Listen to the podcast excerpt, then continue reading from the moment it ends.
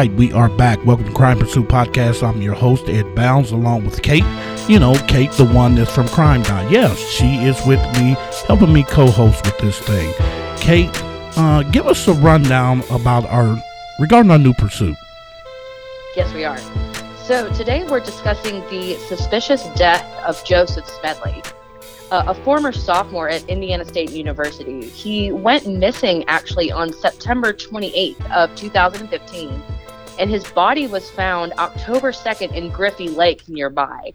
Um, a, a, fisherman actually was uh, the one that found his body, and after investigating, it was ruled a suicide. However, everything surrounding the scene of death was sort of just suggesting otherwise.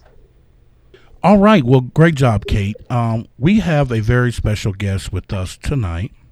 And, you know, uh, we have been looking at this case for several, several weeks.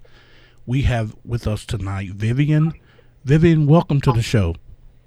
Thank you. Thank you for having me. Okay. Well, um, unfortunately, uh, you have some bad news. And give us a little rundown about this this case. You, you tell us tell us a little bit. Start with the good stuff. Uh, yeah, so my brother, um, he was an IU student. Uh, he majored in biochemistry with hopes of becoming a um, pharmacist. So uh, he was extremely smart, um, just super likable by all of his uh, peers, and um, just really a lively person. Um, he had a ton of friends, um, but he was recently found back in 2015 uh, in Griffy Lake. So uh, he was recently found in uh, Griffy Lake.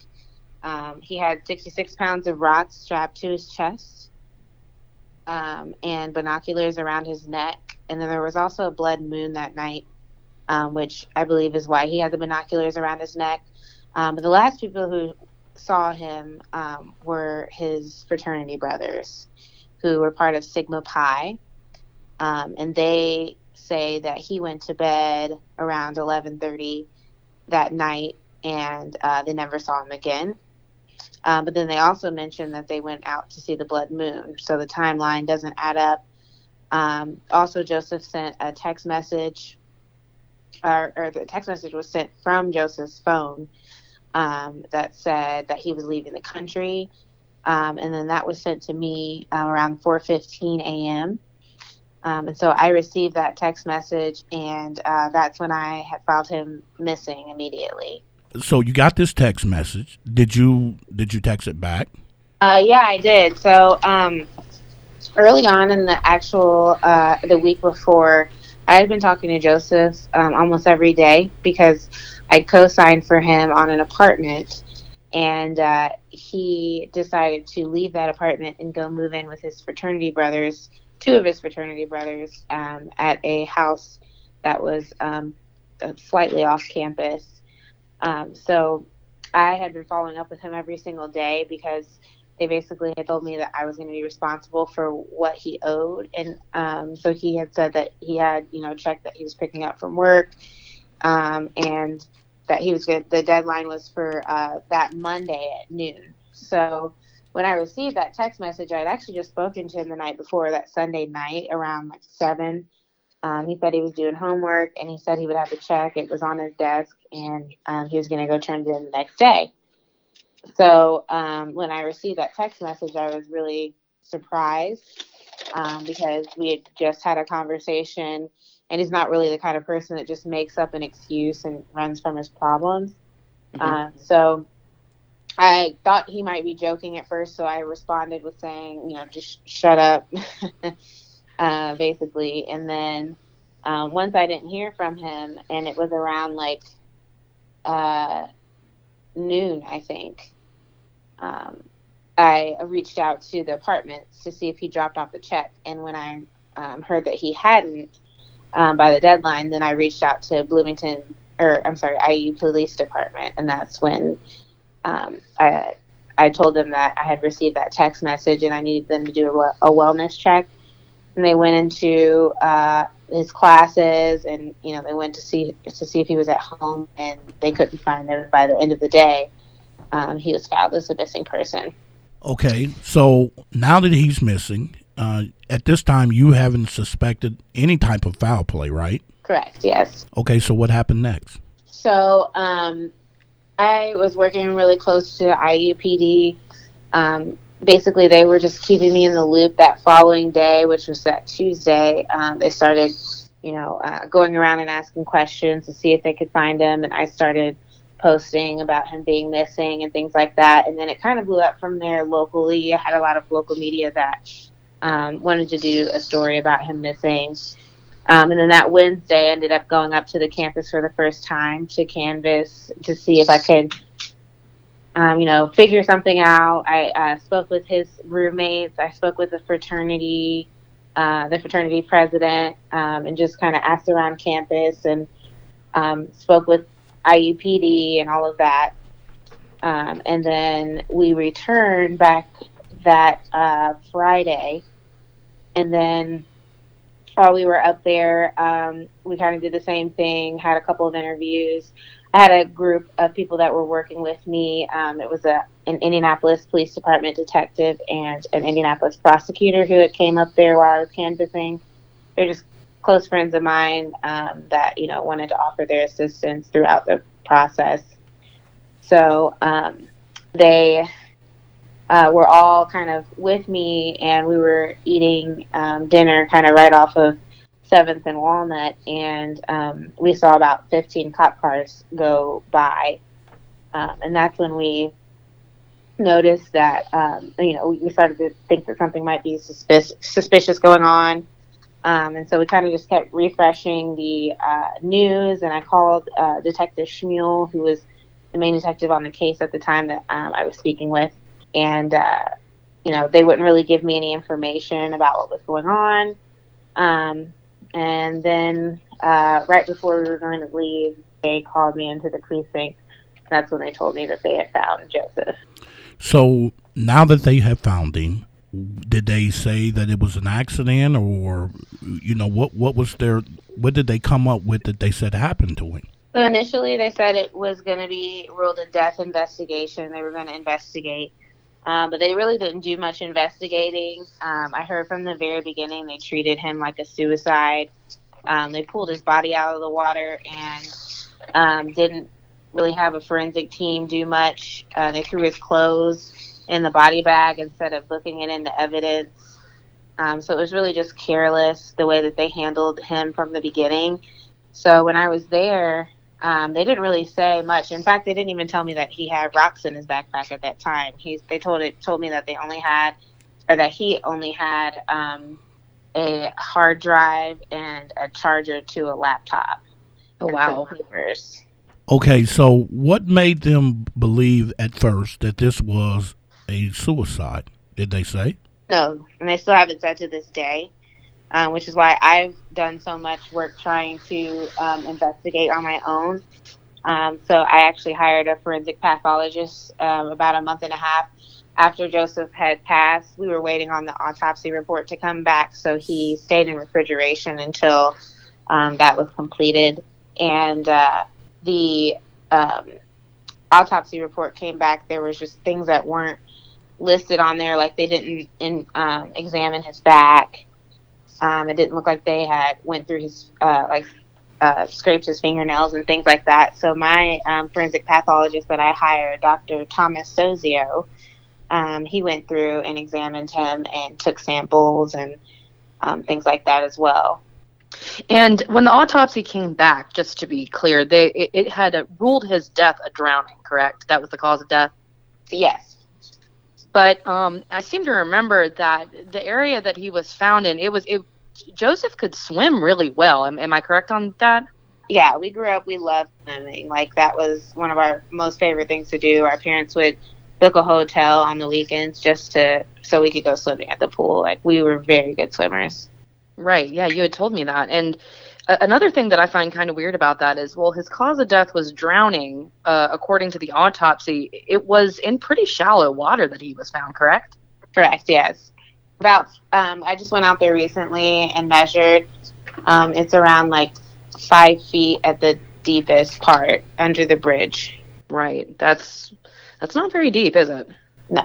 And also, um, when you were, we, let's go back just for a second, if if you will. Um, you had said you had received a text message from him, correct? Uh, Mhm. The on the 28th, and it was saying that he was leaving the country, and you know, don't. It, it- I think you told me it said don't contact him; he'll contact you. Mm-hmm. And I kind of wanted to, to go back for a minute and just say that um, I think you had told me that when the police were doing the search before they had found him, had found his body, they went to the frat house that he lived in.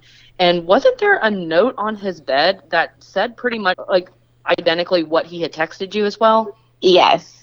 Um, so they had on that Tuesday, um, they had gone to the house to see if he was there, and at that time, um, the roommates produced a note that said um, the same thing that the text message had said, and he signed. It was signed with um, his last name Smedley, which is really weird, be- and it was also dated 928 as well. So it was just really weird because of the way that it was written, it almost looked very uh, like fast. It Mhm. also looked left-handed, which one of his roommates is left-handed. But it looked very, uh, it looked written very hastily. But at the same time, he had time to like write Smedley and the date. And he doesn't even go by Smedley. The only people that call him Smedley are his fraternity brothers. Right. I was going to say that he didn't usually sign his name that way. So that it's just that's just really interesting to me that the note and the text being almost identical and seemingly written at the same time. It's it's just Mhm. that's very strange to me.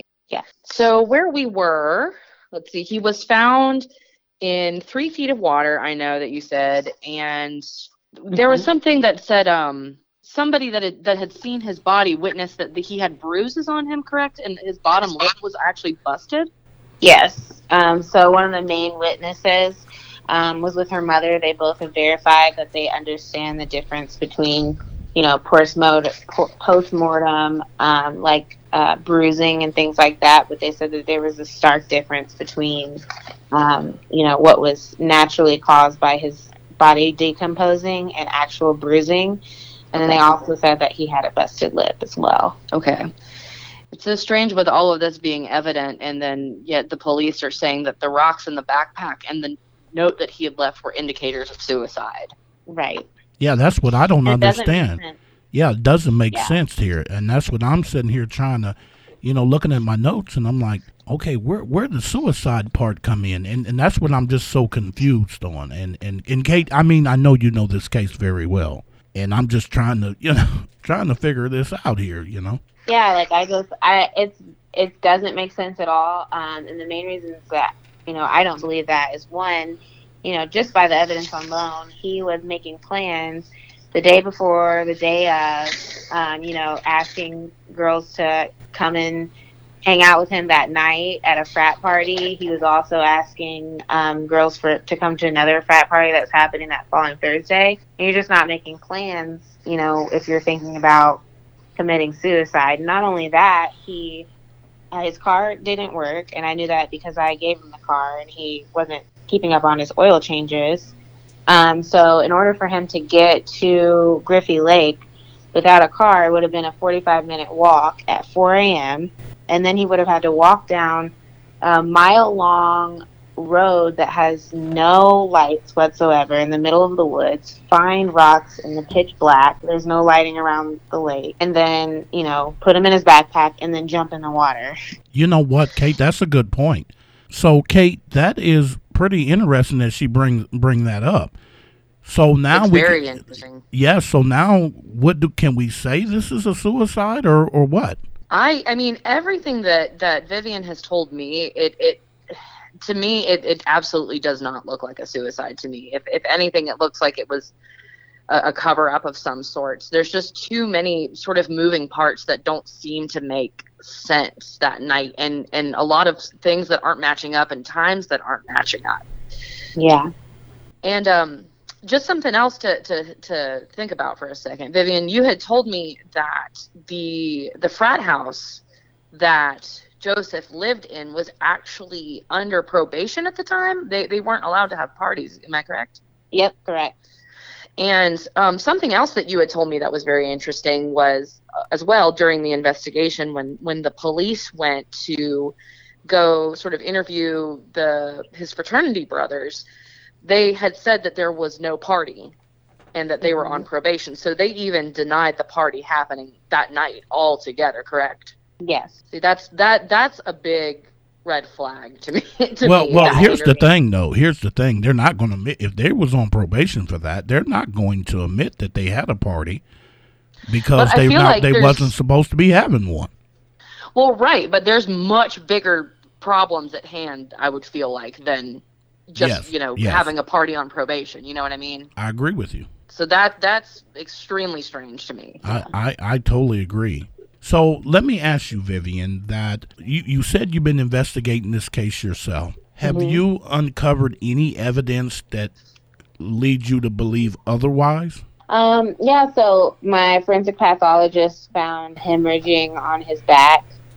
Um, I also was able to get into their fraternity's GroupMe, and um, there's a lot of things going on in the fraternity. Uh, like I know that they were um, you know, talking about drugs and just a lot of things that um, I just feel like Joseph shouldn't be even involved in or associated with. Um, and uh, yeah, they just there's also text messages, um, you know, that prove that he, you know, wasn't and he wasn't in the mindset of, you know, wanting to kill himself all the way up to about eleven o'clock, where he's talking to a girl you know, about inviting him to the party, uh, inviting her to the party, and things like that as well. Okay, so let me ask you: Did he have any enemies? Was he into it with anybody at that time that you that you know of? Not that I know of. I mean, Joseph was a very likable person.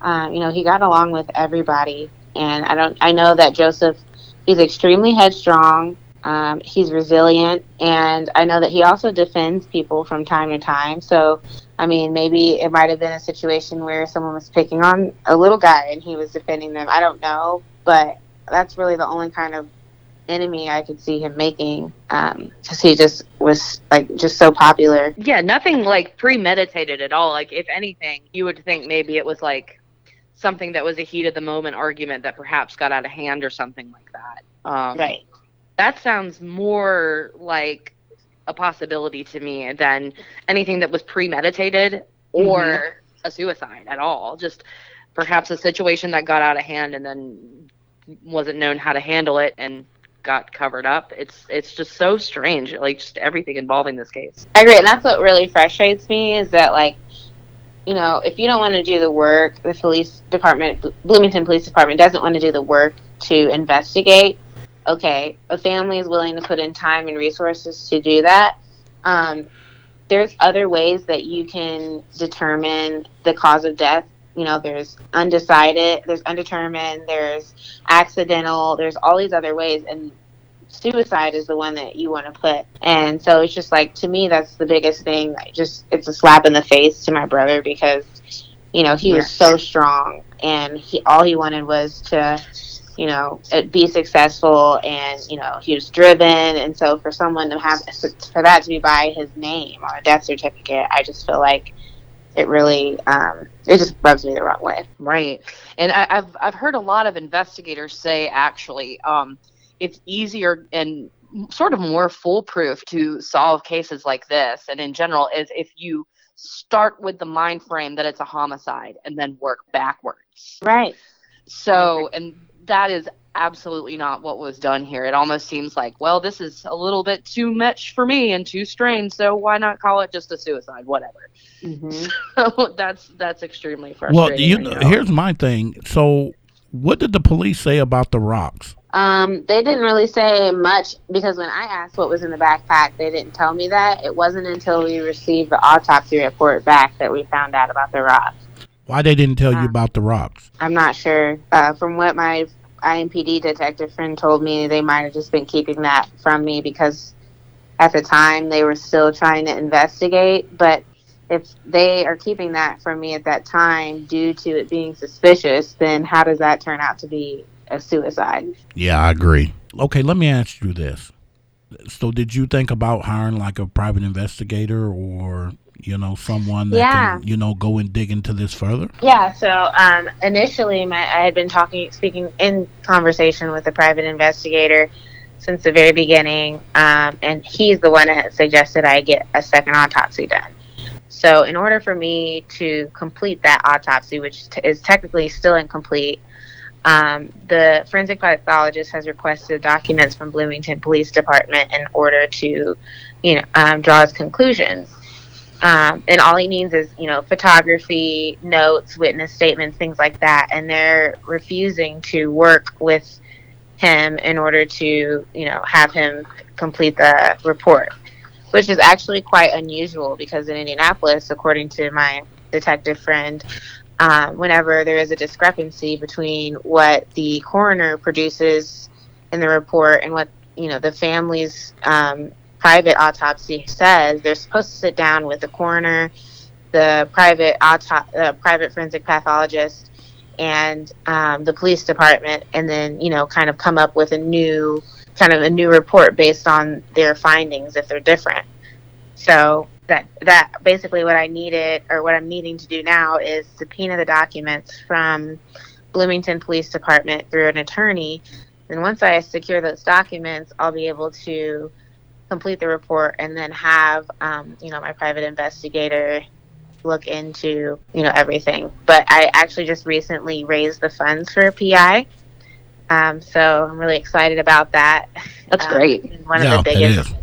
May Yeah. may I ask how you was able to raise the funds? uh, through GoFundMe, and I have a uh, kind of a big following through our Justice for Joseph campaign. Uh, we've got, Oh wow! um, yeah, we have a Facebook following about 3,400 people, and then I just recently created a um, Instagram for Justice for Joseph as well. So I've just been keeping everyone updated and sending out, um, you know, news stories and things like that to keep people involved. And in turn, they're sharing. And um, we, I actually just also uh, had a petition that just reached 100,000 signatures. So um, I'm hoping that basically the goal is um, I've hired my PI and I have um, located an attorney that I'd like to use as well.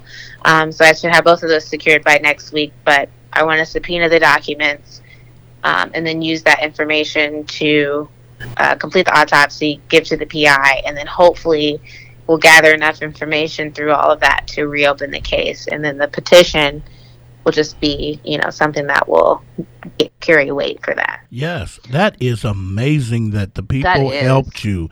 Wow, kudos to them. That is that is Yeah. awesome. That is. I, I'm really, really shocked. It all kind of just blew up just recently with the George Floyd and everything going on. So I really appreciate just every single person that has taken the time to, Yes, Share yes, and yes. because we wouldn't have been able to do that without them. Well, you when It you go sounds ba- like everything's falling into place. yes. Yeah, absolutely. So when you go back to that group, you tell that group that Ed and Kate from Crime Pursuit said thank you. That is Okay, I totally amazing. yes. Okay. Great. Well, Vivian, th- what you did tonight was very brave, and we really appreciate you coming on the show. You know, and I know your brother would be proud that you. you are out fighting, trying to get the real answers of what happened to him. And and and I just, you, you know, I appreciate you being strong for him. I really do. We deal with a lot of people who some have given up and some still keep fighting just as you're doing. Now, what I like for you to do, I've heard so many good stories about this group you have. Tell our listeners about this group and how they can come and go to this Facebook and this Instagram and find out what's going on with your brother. Sure. So um, all you have to do is go on Facebook and search for Justice for Joseph. Um, and he should pop right up and click follow. You can do your own research. Um, there's a ton of information about the case. Um, there's shares from you know media, podcasts, everything. Um, you can kind of just dig in and do your own research. It's all there. Um, and then also I have a Instagram, which is another way that you can keep up with what's going on. Um, you can follow that at Justice, the number four Joseph. All right, that is that's awesome. Okay.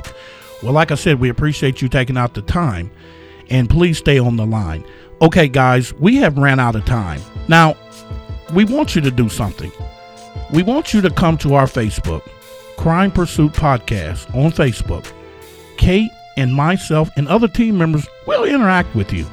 That's just what we do. We don't pay other people to do it, we do it ourselves because we care. Also, we have an Instagram at Crime Pursuit. We have a Twitter at Crime Pursuit. We will mingle with you wherever and we will interact. We love to. So, you know, come like the page, send us a message, send us a case suggestion, anything. We will talk with you. All right. Thank you for listening. Have a good night. Thanks, guys.